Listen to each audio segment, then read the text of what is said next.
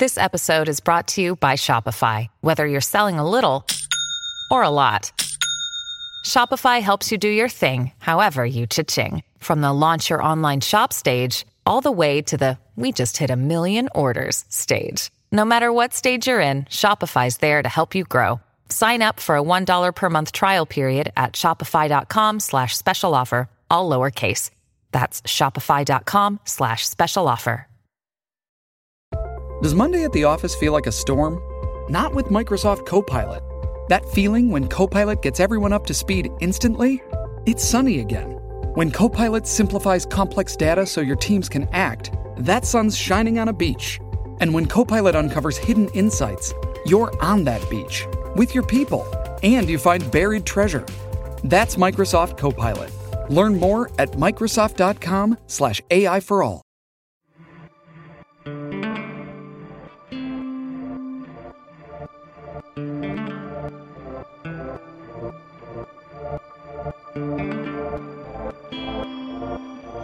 Welcome to Dig, a history podcast.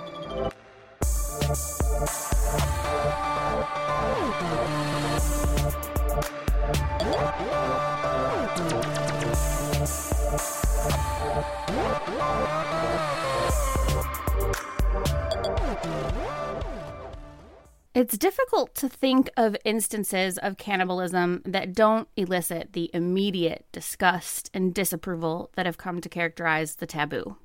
Unlike the term anthropophagy, which literally means people eating, the term cannibalism seems to have meaning beyond the anthropological, suggesting someone who eats people ravenously, barbarously, and revels in their animalistic deviance. But still, there's something about cannibalism that people are drawn to. The early years of the internet saw dozens of cannibal hoax sites, such as manbeef.com, which pretended to sell human meat to any of the 500,000 daily visitors to the site. Historically, cannibalism served as a tool to enforce social order on disordered individuals, such as suspected witches, sex workers, Jews, and, after the discovery of the New World, remote and uncivilized savages. Anthropologist William Arens puts it this way What could be more distinctive than creating a boundary between those who do and those who do not eat human flesh? Until recently, cannibalism was used as a relatively uncontroversial way of sorting people into the categories of civilized and uncivilized. Around 1580, Renaissance philosopher Michel de Montaigne lamented the hypocrisy of Europeans who labeled indigenous Americans and Australasians as savages due to ritual cannibalism. Quote, I am not sorry we note the barbarous horror of cannibalism, but grieved that, prying so narrowly into the Tupinamba's faults, we are so blinded in ours. I think there is more barbarism in eating men alive than to feed upon them being dead to mangle by tortures and torments a body full of lively sense, to roast him in pieces, to make dogs and swine to gnaw and tear him in mammocks, as we have not only read but seen very lately, yea, and in our own memory, not amongst ancient enemies, but our neighbors and fellow citizens, and which is worse, under pretense of piety and religion, than to roast and eat him after he is dead. so yeah, Montaigne is sort of like, well, we do really messed up things, usually to like criminals or suspected witches or whatever. Right. He's talking about brutality, not about cannibalism. Right. So he's saying, like, look at all these horrible things that we do to people's bodies. Isn't that worse than actually eating them after they're dead? Right. If you like aren't the one yeah. who killed them, then you're just right. right. Um, Cannibalism gave imperial powers compelling justifications for their colonial endeavors. Indigenous Americans and Australasians were backward, uncivilized, savage, and ritual cannibalism served as proof of their need for a guiding hand, right? That is the that's the the logic behind colonialism. But it's not that easy. Why? Because right at the moment when Europeans were using cannibalism to demean indigenous cultures and justify their civilizing missions, they too were engaging in cannibalism. So were most of the ancient civilizations around the Mediterranean, the Middle East, and Asia. but under the guise of therapeutics. This week's episode will focus on cannibalism's most quote unquote civilized iteration, but also its most widespread, and that is medicinal cannibalism. It's true for thousands of years, all over the world, the human body has been both the object of medical treatment and an ingredient in its therapies. I'm Marissa. And I'm Sarah. And we are your historians for this episode of Dig.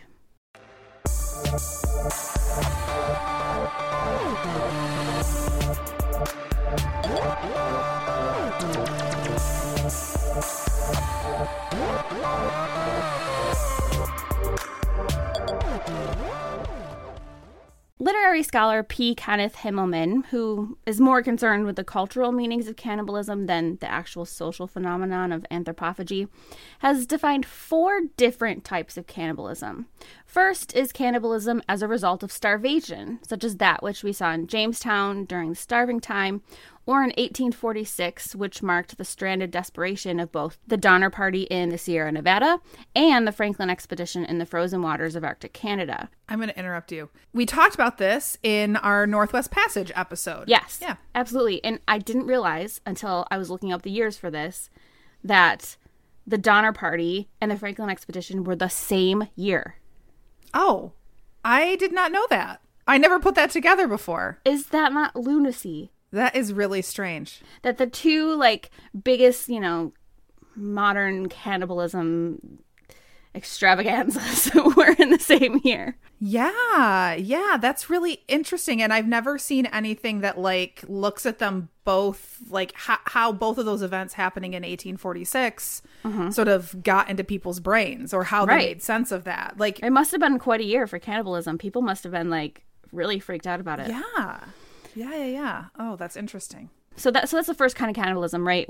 You're driven to it through starvation. Mm-hmm. Second is cannibalism committed by the diseased, deranged, or perverse. So today's most culturally important cannibals, like Jeffrey Dahmer or Hannibal Lecter, tend to fit into this category as they kind of walk this Freudian line between insanity and sexual perversion, right? There's this weird sort of post Freudian weird sex perversion thing uh, going on with those cannibals, right?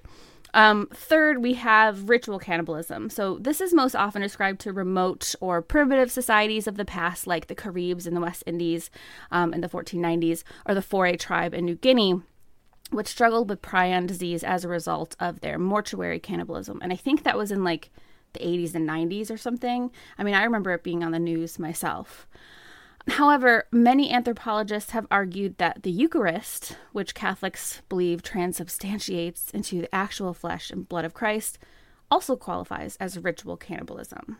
Mm-hmm. and, and I've heard that from opponents of Catholicism, mm-hmm. like like you know, whether people who are you know sort of anti-religion using that as like a well Catholics are weird and gross too, but also from Protestants Yeah. saying like this is uh, an example of how Catholicism is warped and backward and an inappropriate, like a, a bastardization of the church, which is so strange because Protestants have very, very similar practices, right? That they still take what the Eucharist or they take um, communion, but they just don't believe in transubstantiation. But Right. this is this is my like weird theology. They just thing. believe it's symbolic. right, exactly, yeah. Which, okay, fine. But even then, if you were to actually poll any like mainline Protestant congregation, you would have people all over the board. Like you would have people some people believe no, it absolutely is transubstantiation. That's it. And then you'd have people who are like, no, it's purely symbolic. And then other people who are like, "Well, I think it's kind of both. So I don't know. It's very interesting. Have you? I can't remember what I was looking. it was some Reddit thread about um like how many how many wafers would you have to eat to eat a whole Jesus? Yes. and they called it that, yeah. a Christ cracker or a Jesus, Jesus. which I've Oh never heard that, and I I really know, like it. um That's great. Anyway, anyway, the final type of cannibalism, and the one that we'll focus on here today, is medicinal cannibalism. Medicinal cannibalism refers to the practice of consuming human anatomy for therapeutic purposes. Medicinal cannibalism developed out of the widespread understanding of the human body as powerful. The body is a strange thing, really, because it does not sum up a person. Once someone suffers anatomical death, their remains are no longer them. They've lost something, whether it's a soul or some other kind of animating force. And for that reason, the body is a liminal space, which means it's in between. It's fan- fancy academic speak for an in between space, right? That divides the, the material world from the spirit world. This reality gives the body a kind of power. Himmelman has this great quote that really clarifies what we're talking about here. Quote, medical attention to the body is necessitated by its deterioration. Medical use of the body is made possible by its spiritual occult properties. Mm-hmm. Which so we'll and we'll see this that um medicinal cannibalism it yeah, it's it's sort of um there is something spiritual or religious about it um inherently. Um even though it is also medicine. So we'll see why that is when we talk about Paracelsus, one of our faves. Movie. I love Paracelsus. The best. So, um, perhaps it's due to the fact that all humans have the body in common that medicinal cannibalism developed independently all around the world. Indeed, many of the instances of ritual cannibalism among indigenous folks, which were condemned by Europeans and Asians, were instances of medicinal cannibalism. This, of course, went unrecognized by people from the quote unquote old world who neglected to ascertain the motivations behind the instances of cannibalism that they witnessed or heard about through word of mouth. Sir Walter Raleigh wrote extensively about um, New World cannibals during his 1597 expedition to Guyana, um, but his anecdotes suggest that they were quasi medical, quasi spiritual motivations behind the instances of cannibalism that he encountered. For example, Raleigh said that the Arawak Indians, quote, beat the bones of their lords into powder, and their wives and friends drank it all in their several sorts of drinks. Keep in mind that that would have been, um, they were doing this to their um, most powerful and now deceased leaders, right? So there's mm-hmm. obviously some kind of power. Mm-hmm. Um, and it's possible that the Arawak were imbibing the qualities or powers of their slain lords by ingesting their bones. This will sound very similar to the medicinal cannibalism practice in Europe and Asia later on that we're going to talk about. Mm-hmm. Yeah, it reminds me a lot of our conversation just in the last episode of mine that we did together about um, how some Native American tribes thought about sex and that by having sex with with a powerful man you were sort of taking in some of their mm-hmm. power from their body and then you could pass it on to other right. people through this this through mm-hmm. intercourse so there's there's definitely something there um, about about bodies and power and kind of taking it in taking power into yourself through these different ways of of of kind of I don't know, bringing bodies into your own yeah. body, if that yeah. makes sense. Incorporating someone else's body. Right. Yeah, and I think um it doesn't sound very scientific to us now. Um, but really it sounds very similar to the European and Chinese science that was contemporary to those people. Um, mm-hmm. you know, scientific medicine as we know it is very a very recent thing. And so mm-hmm. you'll see that even you know scientists, trained physicians who were at the top of their game um, buy into practices like this themselves. Yeah, definitely. The Piritu of Venezuela did something similar. After vanquishing enemies in war, they dried and powdered their enemies' hearts and added the mixture to chica, a fermented drink. This practice, initially understood as an act of consuming their barbarous trophies, can also be understood in the medicinal context. It's possible the Piritu believed that they were ingesting the life forces of the foes they had vanquished, making them stronger and wiser. The Bimin Kuskusmin, who lived on the islands now known as the Bahamas, performed mortuary cannibalism or eating of the dead, which was thought to maintain reproductive health. When a person's spouse died, they typically ate the dead spouse's genitals. Tribal elders ate the reproductive organs of other elders, usually the hearts of male elders and the uterus or the vaginal canal of female elders. They believed that this ritual recycled the procreative powers of the dead, redistributing the reproductive abilities of the dead to the remaining community. Right, which actually kind of makes sense. yeah, it has a certain it really does have a certain logic right. to it. Even though it's like shocking to think of. Right, right. Um so in a sense, much ritual cannibalism was medicinal cannibalism based on an unrecognized indigenous medical system rather than that of western medicine. Keep in mind that prior to the 19th century, Western medicine was arguably just as unscientific um, as any system found among Indigenous Americans or Australasians. So, privileging Western medicine over the medical understanding of Indigenous folks makes little sense. In actuality, historians are just starting to realize that the medical capabilities of so called primitive folks, that's usually, it's called primitive medicine, um, were far more advanced than we ever could have realized. Um, so keep these indigenous examples in the back of your mind as we go on to discuss medicinal cannibalism in Europe and Asia, and we'll refer back to them when we can as we see differences and similarities. Recall um, again that handy quote by Himmelman um, that we mentioned above. Quote, medical attention to the body is necessitated by its deterioration. Medical use of the body is made possible by its spiritual occult properties. End quote. So we can see this operating among indigenous American cultures from the anecdotes, um, but what about the older, more hierarchical and complex societies that make up what is often called the Eastern and Western worlds, or the Orient and the Occident, um, more old fashionedly? Yeah, this holds true for those societies as well. Traditional Chinese medicine developed cannibalistic prescriptions for a whole host of diseases. Menstrual blood was used to treat hot disease, yellow diseases, and acute delirium. Human blood was also used as an ingredient in medicine to treat diseases causing bloody sputum and postpartum blood loss. Bone and bile from the human gallbladder were used to treat wounds from traumatic injury.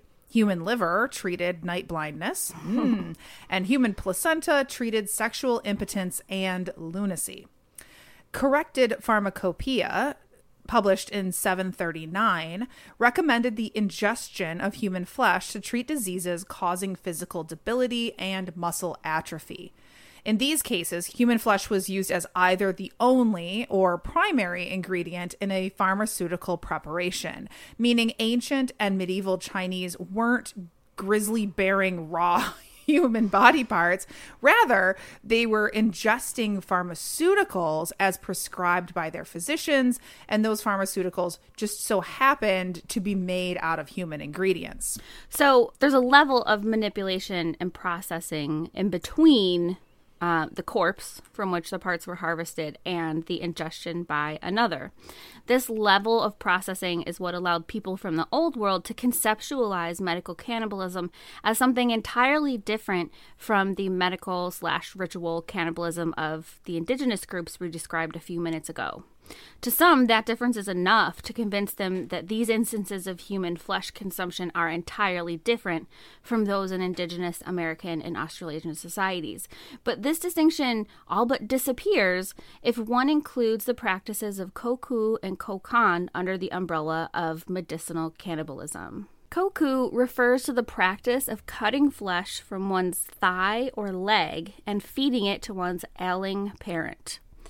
Kokan is the same practice, but rather than the flesh being taken from the thigh or leg, part of one's liver is excised and fed to their parent.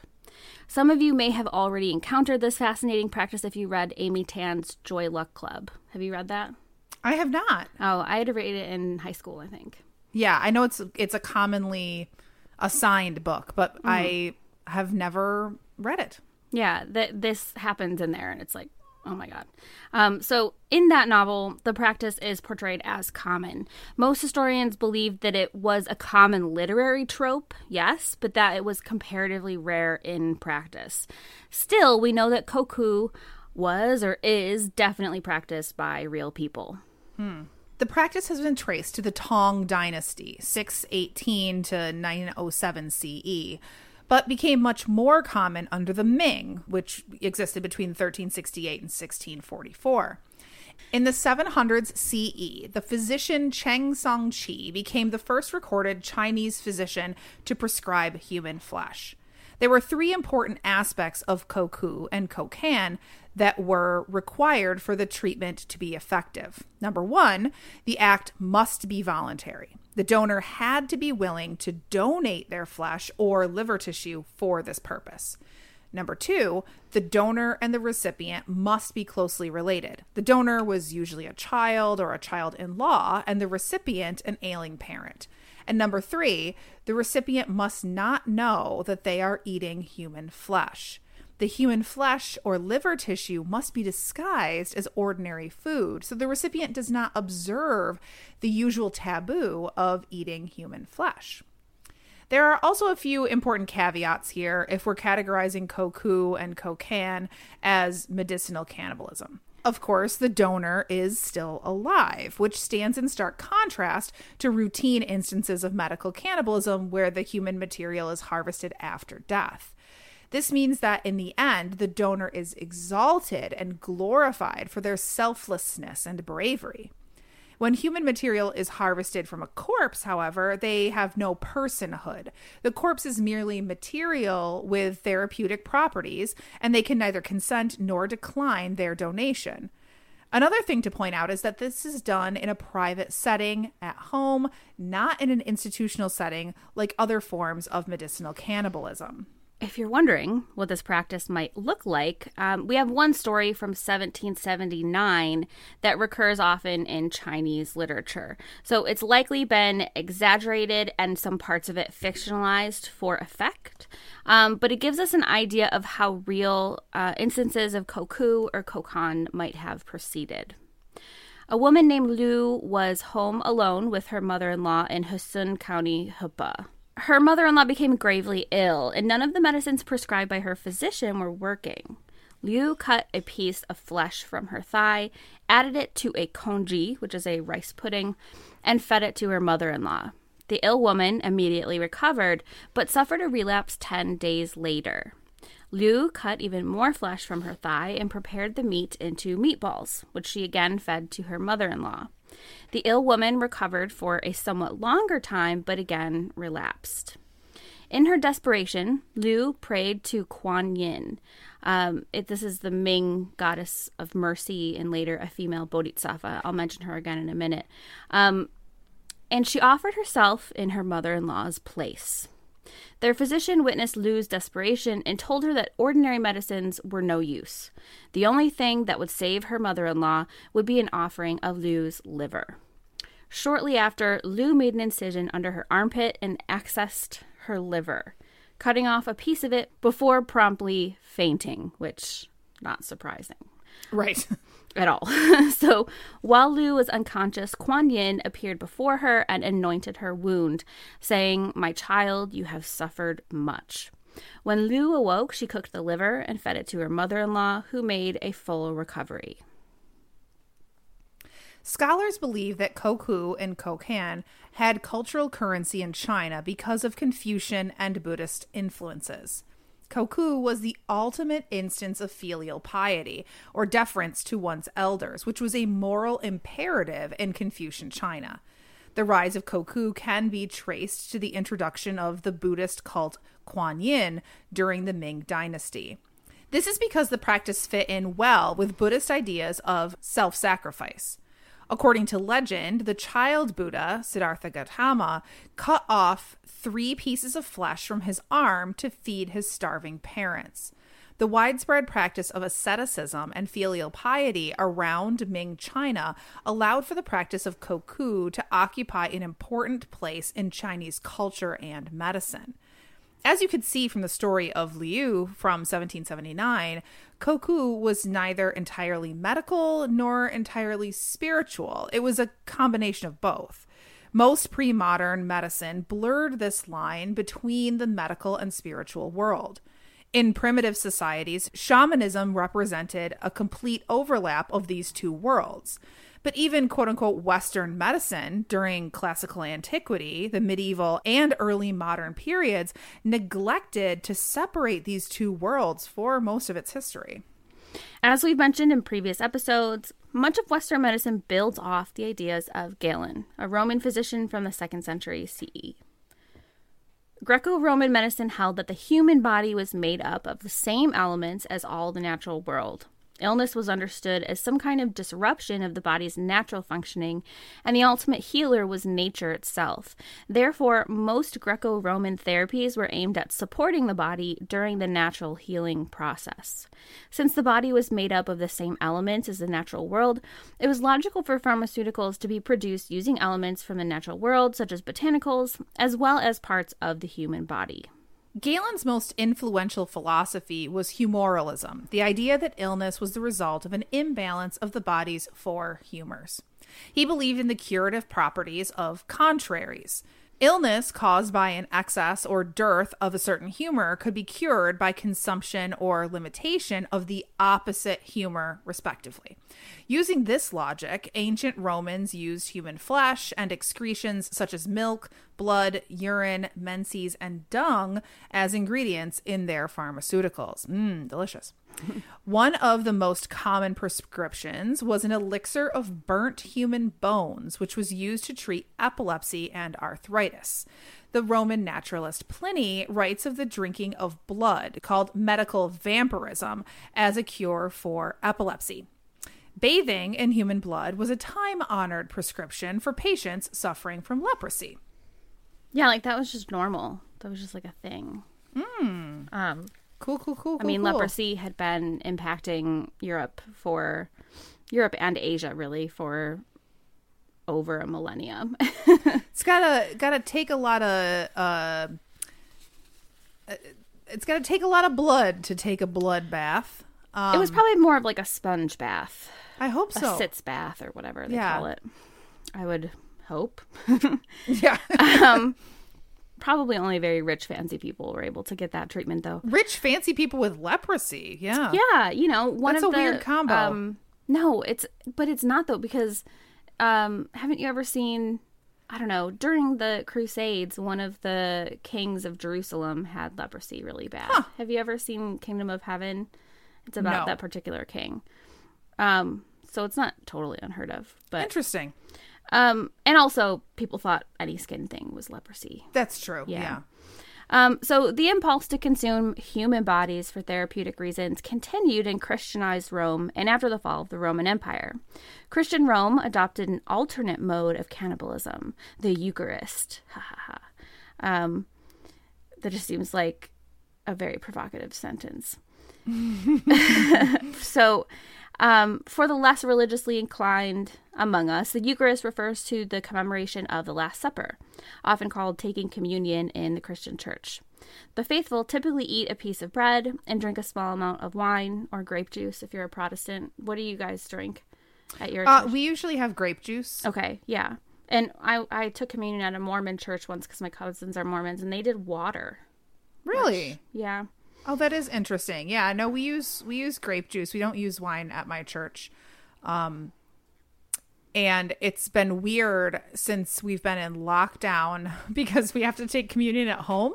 Yeah. And and I was raised Catholic, so to me there's st- like you are just drilled with all of these rules about like the the communion isn't just random stuff Right. it's this extremely sacred stuff that you you can't even touch and they're it. It's- blessed and everything. yeah, like yeah. you literally you can't even touch it unless you're like trained as a Eucharistic minister. Yeah, and it's And consecrated. It has It's to be- consecrated, right. Mm-hmm. exactly. And so it's been so interesting to me as a Protestant to see how like casualized communion is. Like we don't take communion as often.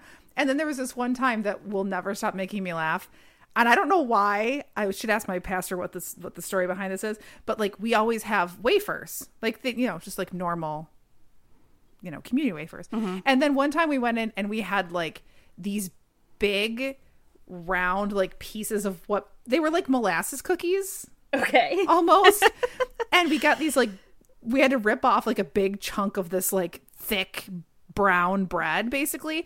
And James and I were like sitting in the we sit all the way in the back and we're like still chewing this bread like 5 minutes later. Like oh my god what is this stuff? So we like joke about that all the time. Like, it's just whatever they could Yeah, find anything will do. yeah. It's funny. Um, yes. So, okay, back to what I was saying. yeah sorry it was a long diversion no, it's fine. Um, for much of Christian history, that is prior to the Protestant Reformation in the 1500s, the Eucharist was understood to be the actual body and blood of Christ. This divine transformation of bread into flesh and wine into blood is called transubstantiation. So, some anthropologists argue that for Christian Europe, the Eucharist replaced some of the baser pagan practices of medicinal cannibalism. Um, in reality, Greco Roman medicinal cannibalism continued unabated alongside this new Christian ceremony. For non believers, the Eucharist hardly seems comparable to the medicinal cannibalism we encountered in China or Rome, but there's more. While Christian Europe continued to use human bodies in their pharmaceuticals, a highly spiritualized version of medicinal cannibalism developed during the process of institutionalization that empowered the Roman Catholic Church. Medieval Catholicism contained many mystical elements that encouraged the ingestion of human flesh and excretions. The bodies of saints were believed to hold the highest measure of spiritual power. It became common for the faithful to seek healing in the form of human excrement or the bodily remains of holy people. Historian Caroline Bynum notes that holy people, quote, spit or blew into the mouths of others in order to cure them or in order to convey grace.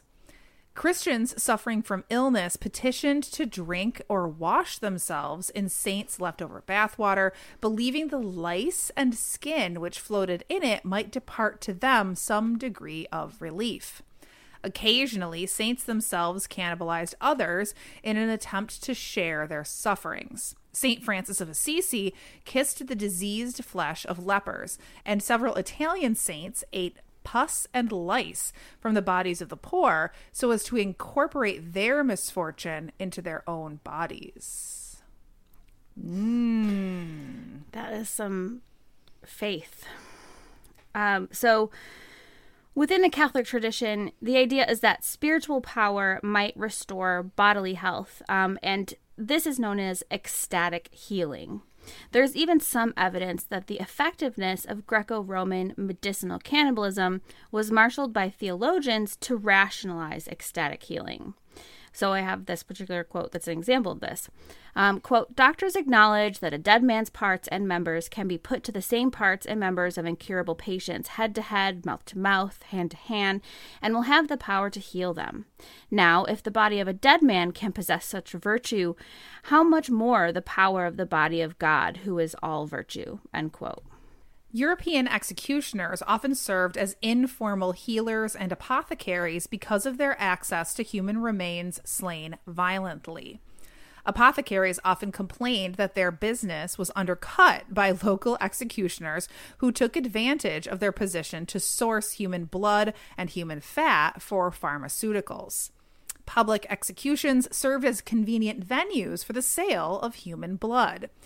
Though these instances of medical vampirism often eludes the historical record, oral histories and folklore assert that in Denmark, ill people attended public executions cup in hand, ready to quaff the red blood as it flows from the still quivering body. Medical vampirism was the primary treatment for epilepsy for hundreds of years. The impetus behind this gruesome practice reaches all the way back to Rome, where, Pliny wrote, epileptics collected warm, living blood from the bodies of slain gladiators. As late as 1747, English physicians were prescribing the drinking of human blood, quote, recent and hot, as a cure for the seizure disorder. I've heard this. I've heard this before um, several times, though, about executions, about people being like ready with bowls and cups to catch the blood while it was still f- very fresh. Right. I think Yeah. it was more common in executions of martyrs. So during the period of like um like Mary Tudor, for example, in England, when she Yes. executed a lot of um Protestants.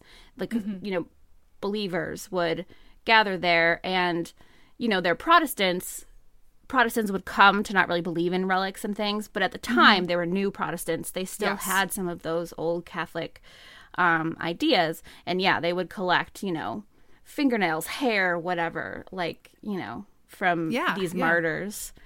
Um, Edward Taylor, a 17th century Protestant minister in New England, wrote that quote human blood drunk warm and new is held good in the falling sickness end quote. Um, strangely medical vampirism and medicinal cannibalism were particularly popular in protestant europe and america this finding is ironic because protestants strenuously objected to the doctrine of transubstantiation and as sarah said earlier like used it to be like look at how horrible catholics are Right. Yeah. um, one of their qualms with the Roman Catholic Church was this doctrine. Rather than communion bread and wine turning into the literal flesh and blood of Christ during the ceremony, Protestants believed that the bread and wine symbolized Christ's bodily sacrifices. Why then were Protestants so keen on consuming human blood and flesh for medicinal purposes? American anthropologist Karen Gordon Grube suggests a really good answer, I think. She says, quote, perhaps for the Protestants of this period, healing with corpse flesh and blood on some level fulfilled a substitute function to that of the transubstantiated flesh and blood, end quote. So what she's saying is that Protestants in the immediate wake of the Protestant Reformation were feeling some kind of loss because of the abolition of the doctrine of transubstantiation. And so their commitment to medical cannibalism kind of filled that void for them. Mm-hmm. Yeah.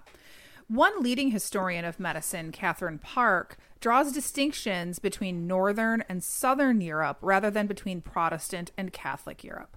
Park argues that Mediterranean Catholics and Northern Europeans had very different conceptions of the death process.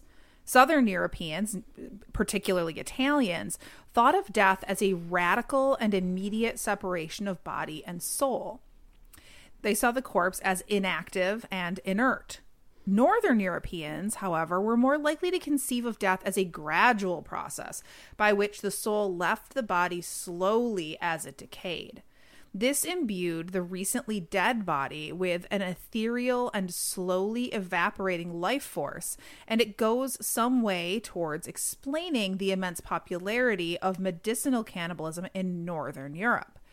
Most folks believed that there was some powerful animating force still at work in recently deceased bodies. This distinction is immediately apparent in many German customs. It was custom in Germanic lands to put a suspected murderer in the same room as the body of their suspected victim. If the body bled or exhibited some other obvious change in his presence, the murderer's guilt was confirmed.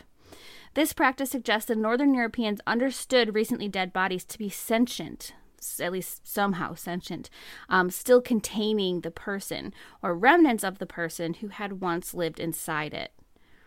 This also explains why embalming in Northern Europe was aimed at preserving the remains from decay for as long as possible while they traveled toward its final resting place. Um, and in most northern towns, the dissection of the corpse was prohibited. So they want to embalm the corpse and preserve it, but not dissect it and anatomize it, right? Um, because they're thinking of it as still having some of the person in it.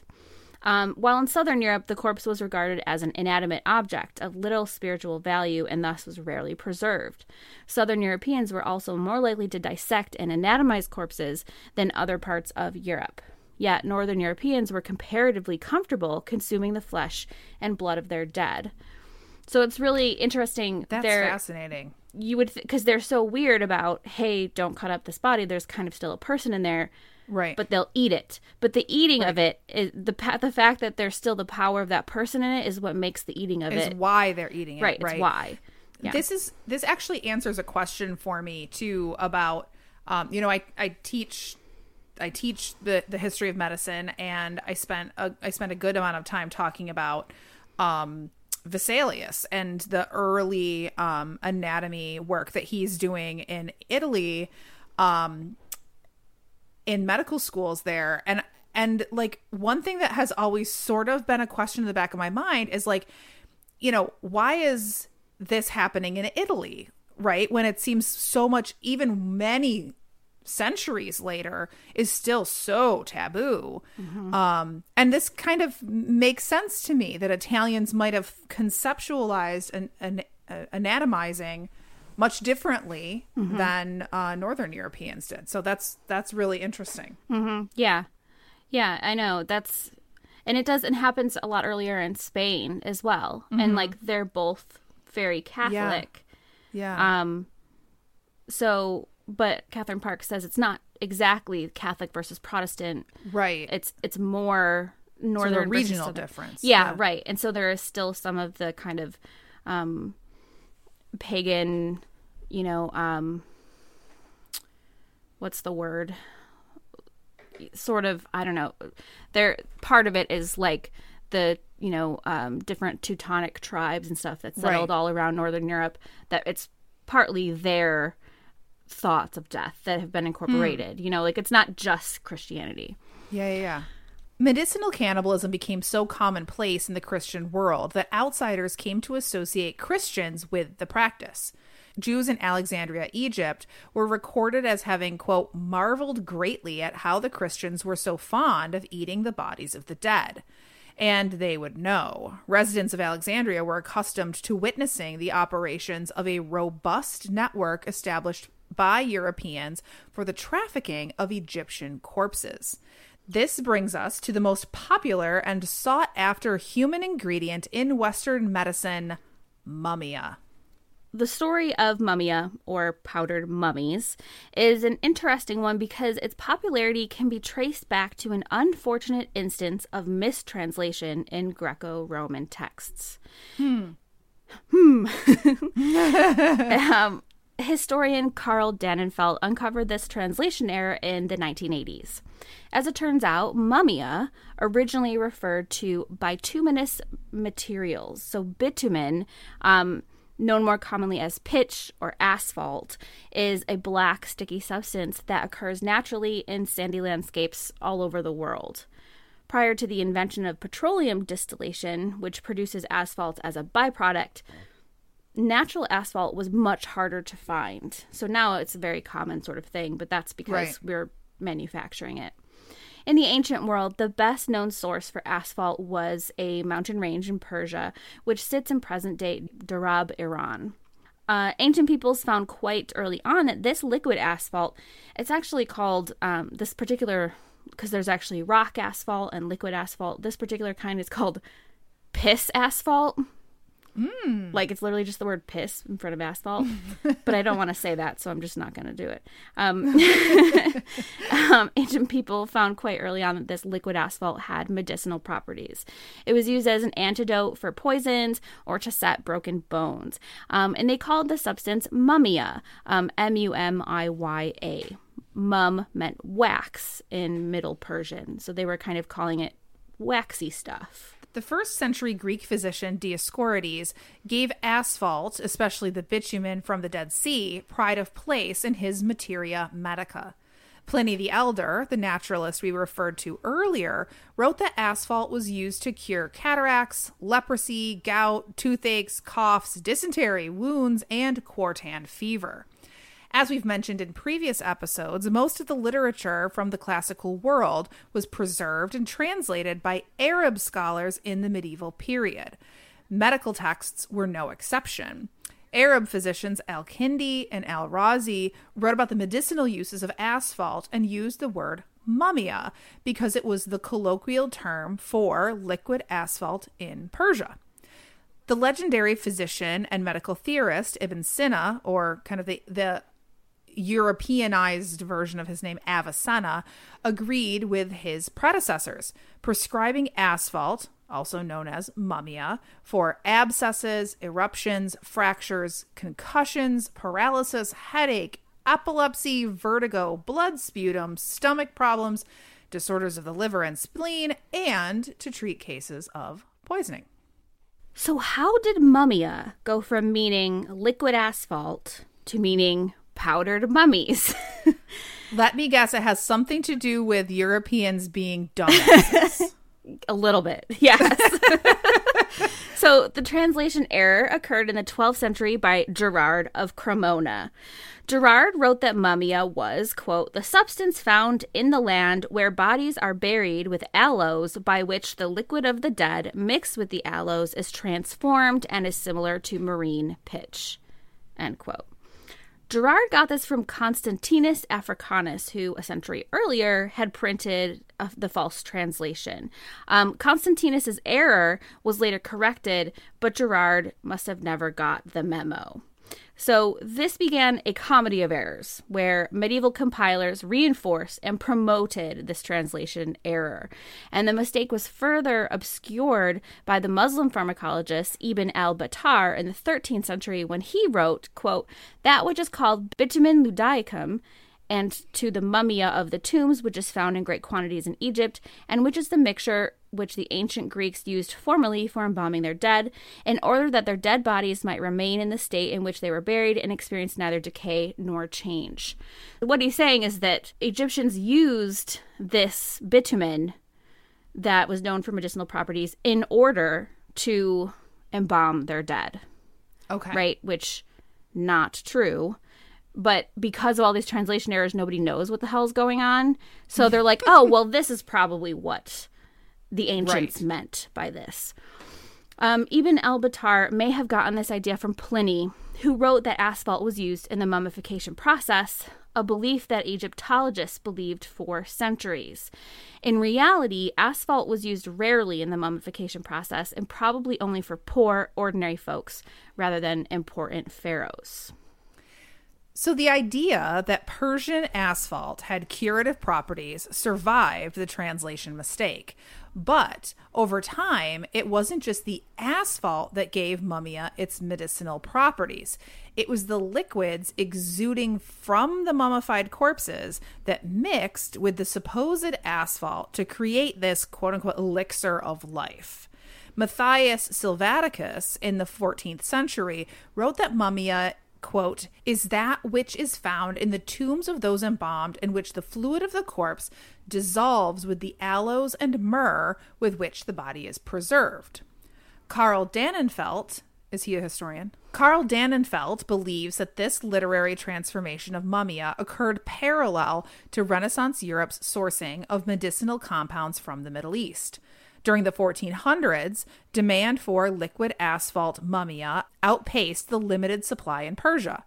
Arab physician Abd al Latif al Baghdadi sought to reconcile the two disagreeing definitions of mummia by writing, quote, the mummy found in the hollows of the corpses of Egypt differs, but immaterially, from the nature of mineral mummy, and where any difficulty arises in procuring the latter may be substituted in its stead. Right. So he's saying, okay, both of these things are called mummia or mummy, but they are very similar, even though they're created and sourced from entirely different things. They are just both black. Um, so it comes as no surprise that the 1400s asphalt shortage coincides with an uptick in the raiding of Egyptian tombs and corpse trafficking in Cairo and Alexandria. In 1424, Cairo authorities discovered a horde of cadavers within the city limits. The suspects confessed under torture that they were stealing bodies from local tombs, boiling them in water, and bottling the oily substance that came to rest on the water's surface. When asked why they were doing such a thing, these criminal entrepreneurs said that Europeans were willing to pay 25 gold pieces per hundredweight. Amidst this thriving trade in Egyptian corpses, locals began processing and packaging entire embalmed bodies rather than just the black bituminous materials they exuded. Most corpses were sourced from poor neighborhoods or in the remote desert sands where one could find the desiccated bodies of lost travelers. Poor guys. They like got lost, died in the desert, and now they're being like, mm-hmm. you know, Eaten. ground up. Some European physicians actually preferred this form of mummia. Charles II of England's chemist, Nicasius Lefebvre, declared that the best medicinal mummia was made of, quote, bodies dried up in the hot sands of Libya, where sometimes whole caravans were overwhelmed by simoons and suffocated. This sudden suffocation doth concentrate the spirits in all parts by reason of the fear and sudden surprisal which seizes on the travelers. Horrible. Ah, those poor jerks. right, like yeah. these eating eating these people's bodies is so effective because they were fucking scared terrified when they died. right. Like that's that's I mean, think about what is really going on there. That's terrible. Yeah, it's crazy. So by 1600, mummia was widely understood to be processed, mummified remains rather than the liquid exuded from mummies or liquid asphalt. Scholars attempted to differentiate between older mummia, um, which was the liquid exudates, as they were called, um, and its new counterpart, which is powdered mummy. Um, but their lamentations fell on deaf ears. They always said, That's not real mummy, this is real mummy. And people were like, Whatever. um, the 1500s, however, was a time of immense confusion over what mummia was and how it was made. During the 15th and 16th centuries, in part due to the travel narratives written during the Crusades, Europeans were themselves visiting Egypt in large numbers. Medical mummia, which was slowly becoming known as a panacea, which is kind of a cure all, accounted for much of their fascination with Egyptian mummies. In 1586, Englishman John Sanderson visited the pyramids in search of mummified cadavers.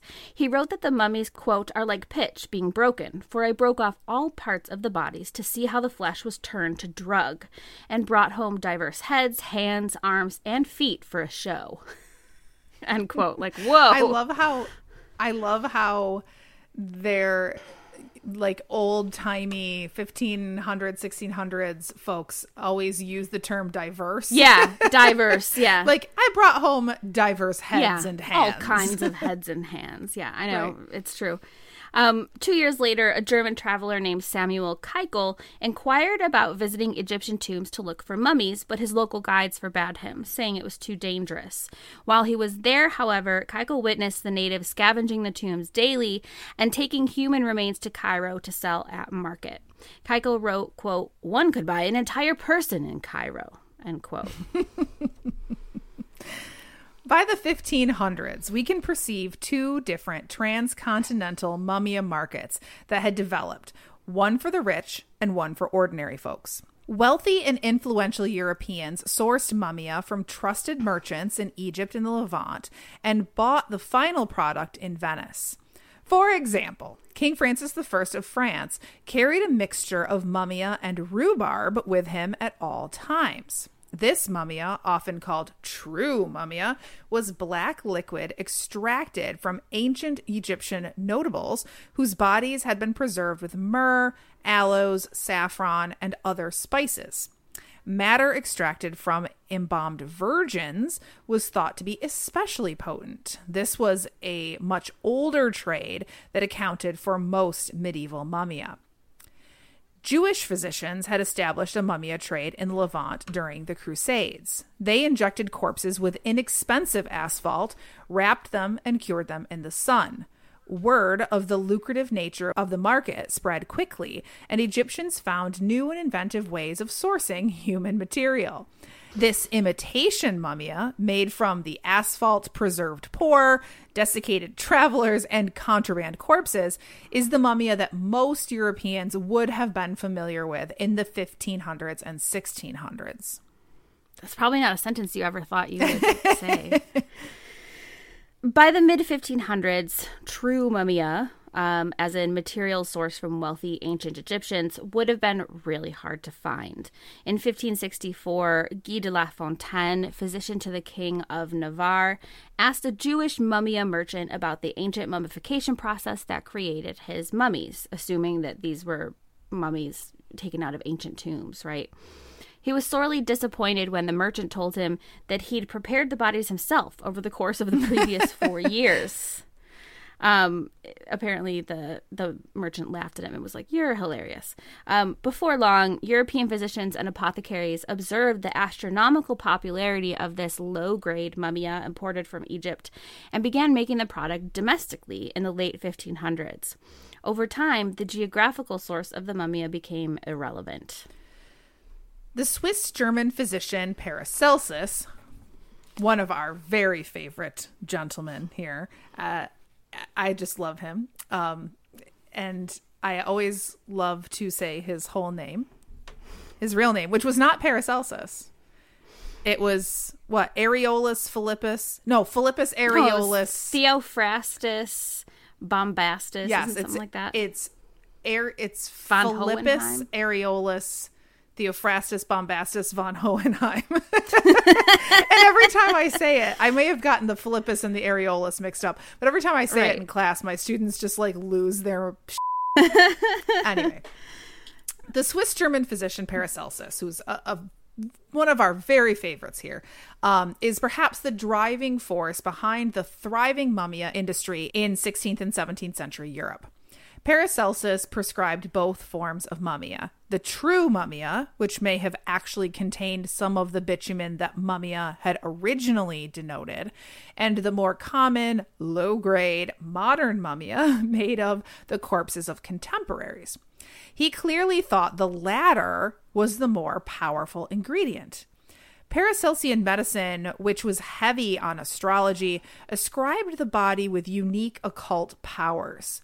Paracelsus believed that the human body was a microcosm of the universe. To him, pharmaceuticals derived from human ingredients held all of the power of the cosmos. He wrote, quote, Nothing can be attributed to the body itself, but only the powers within it. Hence, the power of mummy has been discovered in a variety of experiments. According to Paracelsus, not only must the best mumia be made of the human body, the body must belong to someone who, quote, did not die a natural death, but died an unnatural death with a healthy body and without sickness. The healthier the human was at the time of death, the more powerful his body would be when used as a pharmaceutical. So those poor travelers who were like, ah, suddenly suffocated would be ideal. Yeah, right? exactly. And there's a couple others that would be ideal, which I'll mention in a second. Um, under Paracelsus's tenure, the human nature of mummia was prioritized over the bituminous nature that had initially made the substance therapeutic. Right. So uh, initially, the idea was that this bitumen was included in it, and now that doesn't even matter. Later physicians in the Paracelsian tradition, operating in Europe in the 16 and 1700s, had dropped true mummia entirely and adopted the definition of human mummia as the only effective mummia. In the 1600s, the Paracelsian physician uh, Oswald Crollius asserted that mummia was, quote, not the liquid matter which is found in Egyptian sepulchres, but rather the flesh of a man that perishes a violent death and kept for some time in the air. Yeah, like the second one's so much more reasonable, right? Um, so Crollius provided detailed instructions for preparation of pharmaceutical mummia, which involved obtaining the body of a red-haired man. no, it said I say no older than 24, but he literally just said must be 24. So I don't know if he means around 24 or whatever. that sounds like it would be difficult 20. to find an exactly 24 year old red haired man. Right, um, who had died uh, an unnatural death, most preferably hanging or breaking on the wheel. Oh, Jesus. The corpse was then to be sprinkled with preservatives like myrrh, aloe, and wine, dried, and then soaked again. This yielded a kind of human jerky that could be itself. Sorry. it's true. this yielded a kind of human jerky that could be itself consumed or used to make a tincture that was used to cure pestilence and pleurisy. Mm. So the tincture would be that that jerky soaked in, you know, witch hazel or something. I don't know. Sorry, I'm Um, so stuck on human jerky. I know. Um, because of these specifications, that the corpse must be a healthy young man cut down in the prime of his life, executed criminals became an ideal candidate for mummia corpses. By 1700, mumia had gone out of fashion in Europe. Thank God. No, I'm just kidding. English author John Quincy wrote in 1718 Although mumia could still be found in medicinal catalogs, it is quite out of use in prescription. During his travels in Egyptian deserts in the 1730s, the English Richard Pococke commented on the destruction wrought by the mumia craze. He saw many skulls strewn about the desert, quote, many of which probably have been rifled of the bitumen or balsam that was in them when that sort of medicine was formerly much more in use than it is at present. The 1700s saw an effort to record and organize all of the information in the world think of you know the advent of encyclopedias. mm-hmm, mm-hmm. so it was during this century that encyclopedists documented what mumia actually was outlining four distinct kinds. So the first was natural persian asphalt. The second is the exudate from embalmed bodies that resembled persian asphalt. So the stuff that came out of mummified bodies that looks like it's black also.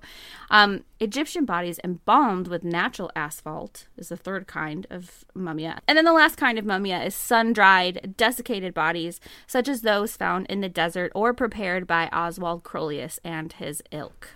But once again not all physicians got the memo. Some physicians referred to all pharmaceuticals derived from dead bodies as mummy they use this to differentiate from pharmaceuticals derived from live bodies, such as hair, nails, saliva, earwax, sweat, milk, menses, placenta, urine, dung, semen, and various stones, which were called simples. That is the grossest sentence I've ever uttered. And I want to mention because I didn't get to it in the rest of this, but some of those stones. So some would be like gallstones, right, or kidney stones, whatever. Yeah, but um, one would be a bezoar yeah, yeah, stone. Yeah, Do you know what oh, that is? Which is like a gross. Were there stone. human bezoars? Because I thought bezoars were specifically yes. from goats. They are common from goats, but there are also human bezoars. Yes. Oh, so gross. human bezoars were especially coveted. It's basically like um, hair and you know um, non-digested right. matter that kind of solidify into a stone. Ugh. Um, yeah, there are some. There are several human bezoars on uh, display awesome. around the world. The bezoar um, is anyway. what saved Ron Weasley's life in oh, Harry it? Potter. Yeah, he was. Why don't I remember? He that? was poisoned. It, it, was known. Yeah, it's an. It was. It's thought to be an antidote. Mm-hmm, exactly. It was not. but anyway. Though mummia was the primary cannibalistic drug on 18th century markets, people were still using various other human parts and excretions for routine therapies. For example, 17th century wives were sometimes prescribed a draft of their husband's urine if they were experiencing a difficult labor. I'm going to hope that that does not happen to me next week. Yeah.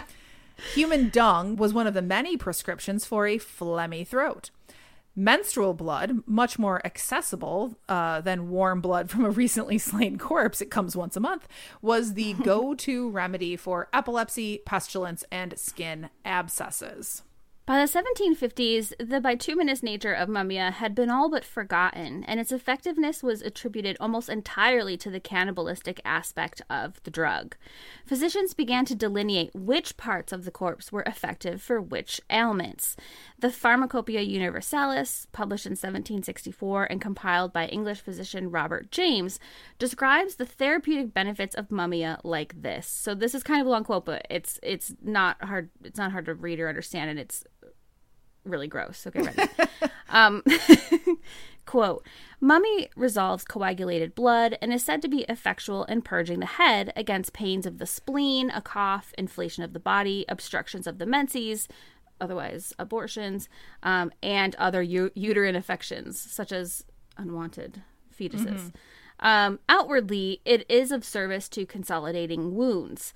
The skin is recommended. So the skin of the dead the, the mummy's skin okay. okay is recommended in difficult labors and hysteric affections and for withering and contraction of the joints the fat meaning the mummy's fat strengthens discusses i don't know what that means um, eases pains cures contractions mollifies the hardness of cicatrices which are scars and fills up the pits left by the measles the bones dried um, discuss, astringe, stop all sorts of fluxes, and are therefore useful for catarrh, which is like, I don't know, phlegmy cough, I guess, flux of the measles, dysentery, and leontery. Do you know what that is? No. Leontery is diarrhea of completely undigested food.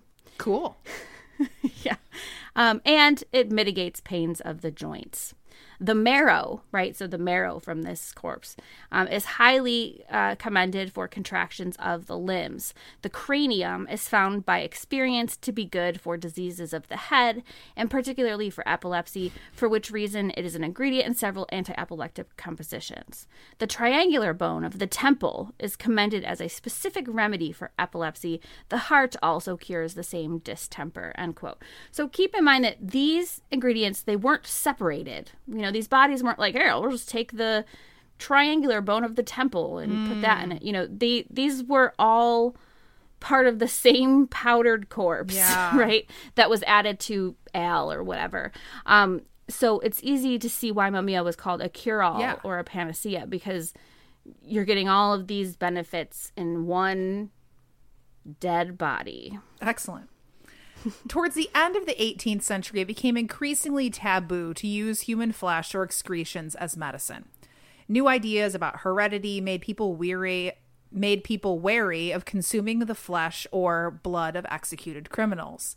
This concern was nothing new. Even in the 1600s, some physicians believed that drinking the that quote drinking the blood of a criminal who had been beheaded is likely to result in the acquisition of his criminal character and the pursuit of a career in crime but it wasn't until the late 1700s that, ge- that the general public began to take an interest in hereditary medicine and heed this caution. Mumia was still supplied by druggists into the 1800s. The posthumous edition of Samuel Johnson's Dictionary of English reads Quote, what our druggists are supplied with is the flesh of any bodies makers of mummy can get, who fill them with common bitumen and adding aloes and some other cheap ingredients, send them to be baked in an oven till the juices are exhaled and the embalming matter has penetrated. Hmm. as late as 1908, the Merck Group in Darmstadt, which is still a pharmaceutical company today, offered in its catalog, quote, genuine Egyptian mummy as long as the supply lasts 17 marks 50 per kilogram. Wow. Yeah, like the Merck group is still a pharmaceutical company. Right. 1908. So there are companies that are pharmaceutical companies today that used to sell mumia. It is crazy. Um, now, we have established that both the Eastern and Western world have time honored traditions of cannibalism for medical purposes, but it's worth mentioning the irony of all this. Both China and the various nations of Europe are guilty of using accusations of cannibalism against their enemies in order to justify imperial force. For example, the Chinese accuse Koreans of cannibalism in order to justify their imperial activities on the peninsula. The British accused indigenous Americans and Australasians of cannibalism in order to justify their colonization of the Americas and Australia, and New Zealand as well. Even as recently as World War II, the Allied powers stoked rumors of cannibalism among the Japanese ranks. The Allies admitted that they were complicit in delivering 300 crates of human flesh to an Allied camp for Japanese POWs so that the Japanese prisoners could feast on the human remains. This does not pass the sniff test. but the point is that cannibalism has always been a useful tool when one has an enemy to other. It is such a shocking, appalling practice to most people that it immediately damages any empathy that one might have for others. Some scholars, namely SUNY Stony Brook anthropologist William Arens, have argued that socially sanctioned cannibalism among indigenous societies was merely a myth.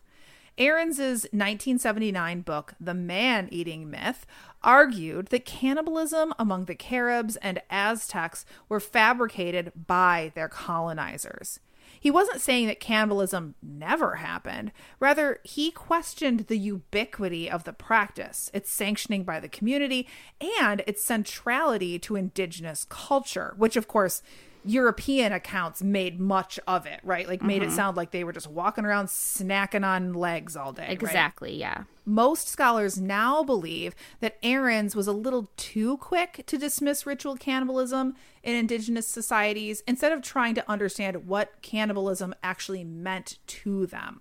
Right. Like he's automatically assuming this is a bad thing, uh, and so they didn't do it. Right. Whereas the reality is probably more that cannibalism did exist within certain parameters. Right. But Europeans were so like, ooh, this is the exotic, like almost an Orientalist sort of thing. Is that the right word? Orientalist? Well, like N- I mean, not exactly, but it's exoticizing is what I'm looking for, I guess. dehumanize or to like um make them seem animalistic. Right. Yeah, exoticizing is probably the best. Yeah. Right. So it's it's showing up a lot in European literature, but it's because it's these accounts of colonial of of colonizers trying to sort of exoticize and other these people that they want to cast as savages. Right. Recently, scholars have suggested that ritual and medicinal cannibalism were quite similar. Using the Bimin Kuskusmin example, where spouses and elders ate the reproductive organs of the dead, um, once you're past the initial shock of what that actually entails and what that would be like, um, it's hard not to see the practice as a medicinal practice, kind of like placenta encapsulation or the consumption of mummia placenta encapsulation and consumption of mummia both are off-putting to people as well but um they're somehow easier to um, absorb because of that level of processing right? that you can kind of you know take that pill or eat that powder without thinking about the fact that it is a is a human organ or human flesh um, so something similar can be said of Aztec human sacrifice. Humans were sacrificed in the prime of their lives, much like the men whose bodies were used to create mummia, right? So um, the Mexica, the Aztec, they when they did do human sacrifices, they would pick someone who was like young and healthy, right? They're not picking like an old person. Um, same thing with mummia. We want someone who's young in the prime of their life.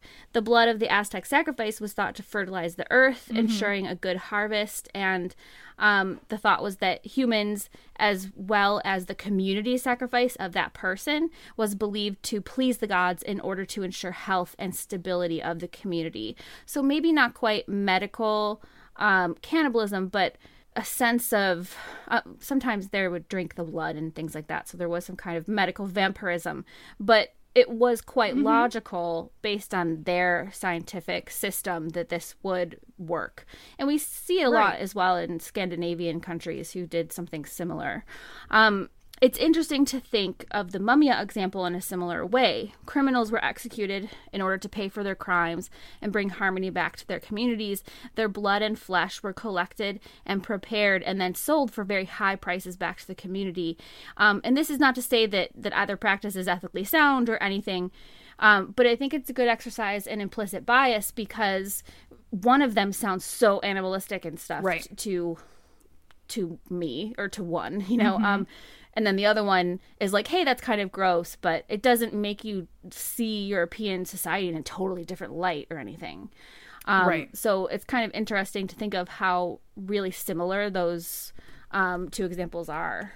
Right. Yeah, and and for some reason I recently anyway have seen a lot of commentary just uh, you know on the internet about people saying, you know, like well, the Aztecs were these like almost inhuman, bloody, violent people and that that means that they really were savages, mm-hmm. right? Like people trying to justify the European colonialism and saying that like well they really were savages. Like look at this example of things that they did. And this is the kind of episode where I think it makes us sort of think about the things that Europeans have done that we somehow have been able to turn into a sign of civilization because we call it medicine. Right. That's what. That's why I called it the so- quote unquote most civilized kind of cannibalism because it's like, is there really a right. civilized kind of cannibalism? I don't know. exactly. And that's why I think that that quote from Montaigne is so interesting because he's saying that, right? Like he's saying like what makes that what they're doing under these very certain circumstances it, as part of rituals what makes that so savage when we are executing people in barbaric ways here in Europe? Like there's this is like um it, it it doesn't hold up that you can point to that kind of act Mm-hmm. and say that's evidence of savagery but what we're doing that's actually evidence of civilization Right. because you need that kind of control or whatever it is Yeah, because it's Um, like the state trying to impose order on criminals or something right. like that. Um, but in a way, that seems like much a much more sort of vindictive and sh- um, sort of violent thing than a person and their community making a decision to sacrifice one of themselves. right yeah Um, as part of a worldview right Right. Like I mean, it's still shocking to think about, but it's it's yeah, it's just um I guess you know, and that's not to say that we're not saying, well, oh, Europeans are the worst and they're horrible and No, the Aztecs are awesome. Like no, there was some really gruesome um and things that we would consider to be unethical that all Right. of, that indigenous communities engaged in um for sure. But I guess Mm-hmm. what I don't understand is why is that so different from uh, you know from these unethical things that we see happening in Europe um, and in China, uh, and it's sort of like the only difference is that I have a stake in you know Right. claiming that Europeans are more civilized because that's my lineage or whatever. like so right that's yeah yeah um, and yeah. just that it's kind of like a you know you're coming from that tradition and having that tradition be the the tradition that wrote m- most of the world's history right Mm-hmm. it you kind of assume that like you just you just believe that one is civilized and one is savage like you even when you try to undo that in your brain like it's you still are kind of like well this is a thing that Mm-hmm. came from europe and so like that's a sign of of civilization even when you are you know conscious that that's not accurate Right. um so yeah i think that this is a this is a really good way of thinking about not that one is as you said not that one is better or more civilized than the other but that these are things that all sorts of different cultures have done in various different ways with various different meanings you know it's not evidence that one was civilized and one was not it's just kind of evidence that humans create these systems Mhm. and in a way they all have their own logic like Yeah. the Oh, most yeah. the crazy thing of like eh, i'm gonna eat my husband's penis skin or whatever like that sounds like wow that's Yeah. out there but when you hear the logic of why that is going to be helpful to your health and to the health of your community then it's like oh there is a logic to this yes um, Yeah. And even if the logic is based on faulty science or something that we wouldn't consider to be science today, um, it would have seemed scientific to them and Right. um, would have seemed rational to them. Yeah. Um, I think of it too as like today these are things that like make sense to us almost even in a metaphorical sense. Does that make sense? Like Mm-hmm. Yeah. I'm thinking of the um the the Chinese story about Liu Mm-hmm. and that that is almost metaphorical. She's like she's literally giving of her body Mm-hmm. to fulfill the the tenets of filial piety, right? Mm-hmm. Like she's um it's it's kind of um the metaphor of doing giving everything that we can to to help someone or to to save someone right?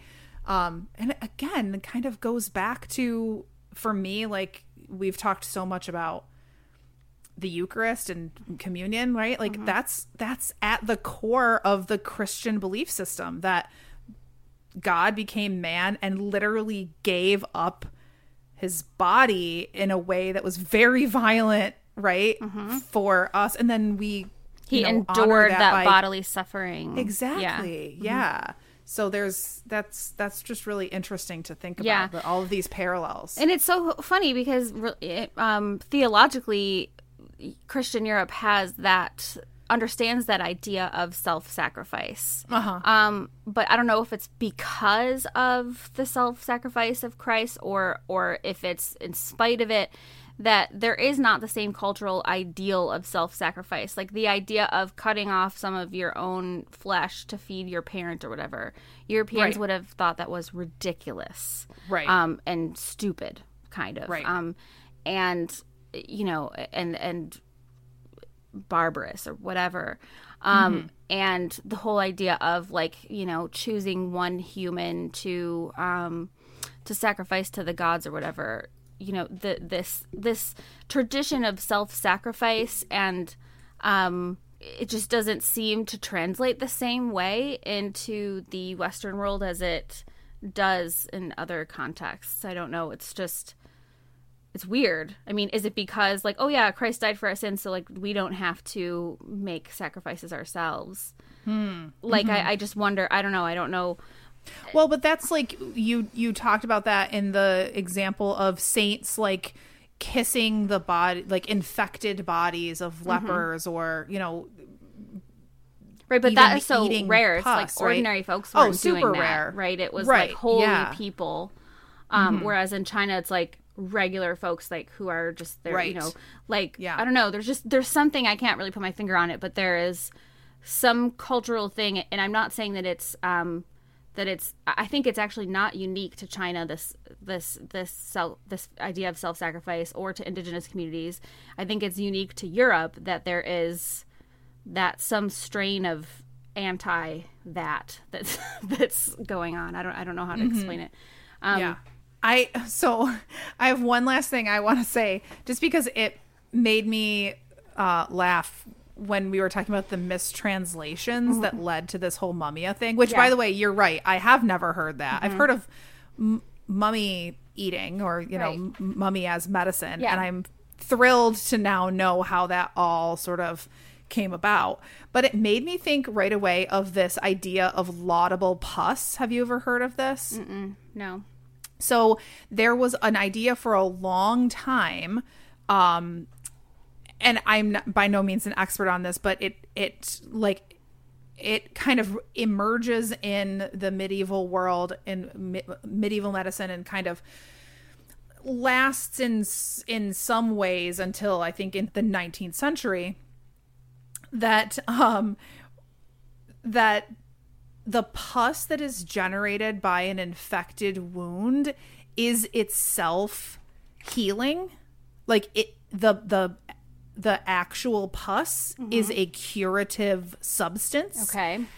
and so when you see a wound that is creating pus, mm-hmm. that's like an awesome thing. Like that's a really great thing. And you should collect that pus and you should give it to other people because then their wound will also create pus. And this is like a sign of healing, right? So this was this idea called laudable pus. Like mm-hmm. praiseworthy pus, right? and the idea, like I guess the origin of this, people traced back to Galen and said that Galen had written that that pus was laudable and should be used in healing. That was a mistranslation of Galen. Which I think is so, I mean, it's terrible, but it's also Yeah. really funny that people, like all of these doctors for centuries, were like, well, yes, I've read my Galen.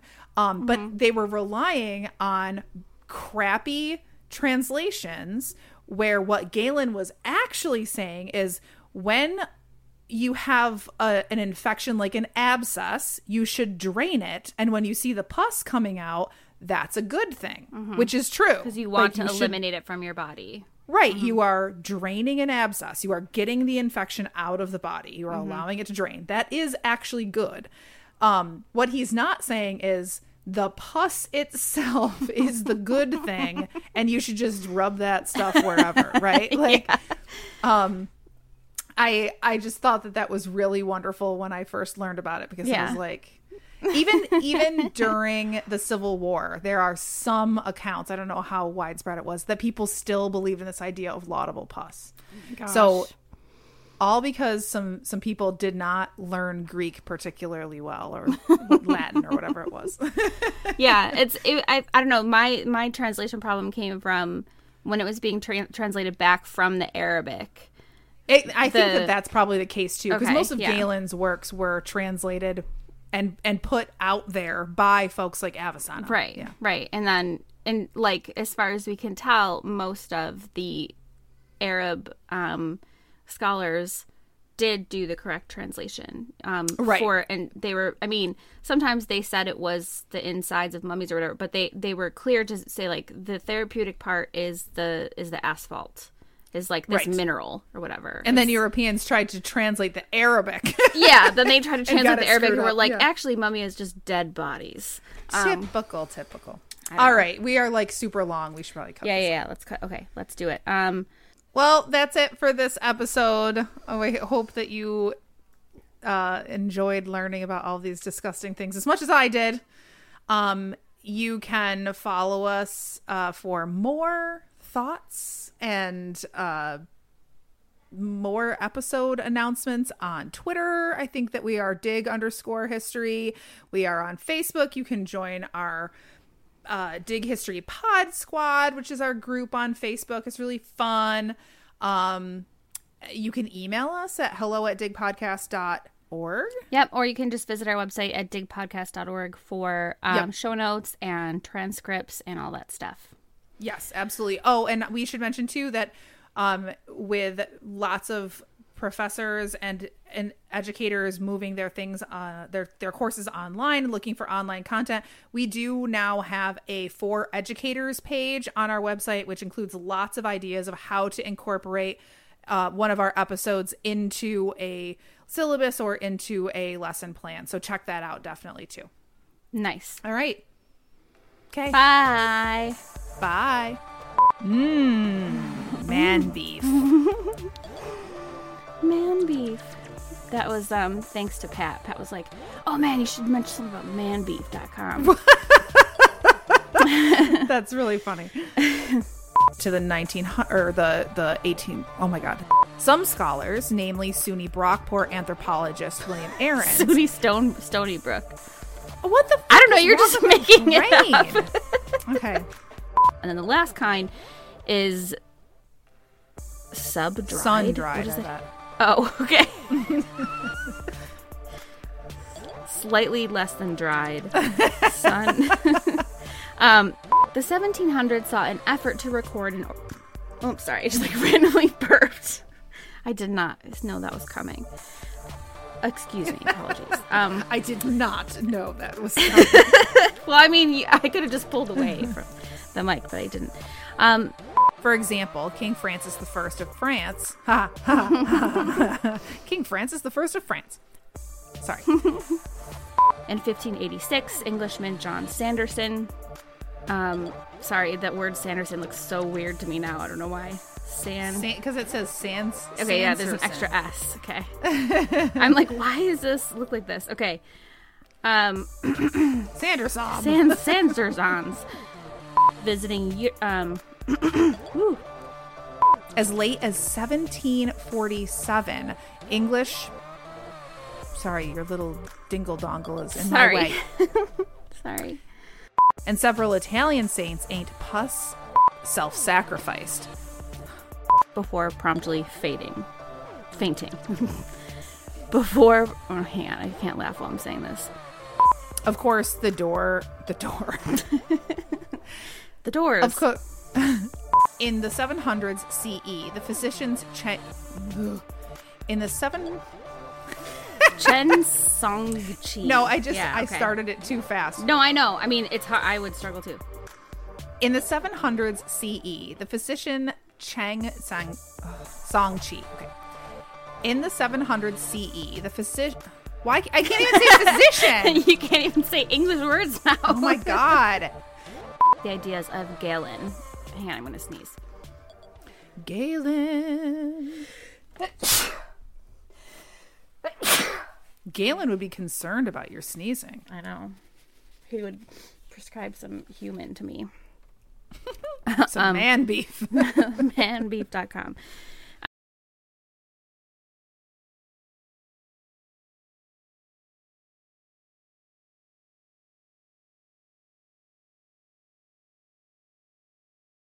Say goodbye to your credit card rewards. Greedy corporate mega stores, led by Walmart and Target, are pushing for a law in Congress to take away your hard earned cash back and travel points to line their pockets. The Durbin Marshall credit card bill would enact harmful credit card routing mandates that would end credit card rewards as we know it. If you love your credit card rewards, tell your lawmakers hands off my rewards. Tell them to oppose the Durbin Marshall credit card bill. As humans, we're naturally driven by the search for better. But when it comes to hiring, the best way to search for a candidate isn't to search at all. Don't search, match with Indeed. When I was looking to hire someone, it was so slow and overwhelming. I wish I had used Indeed. If you need to hire, you need Indeed. Indeed is your matching and hiring platform with over 350 million global monthly visitors, according to Indeed data, and a matching engine that helps you find quality candidates fast. Ditch the busy work. Use Indeed for scheduling, screening, and messaging so you can connect with candidates faster. And Indeed doesn't just help you hire faster. 93% of employers agree Indeed delivers the highest quality matches compared to other job sites, according to a recent Indeed survey. And listeners of this show will get a $75 sponsored job credit to get your jobs more visibility at Indeed.com slash podcast. That's Indeed.com slash podcast. Terms and conditions apply.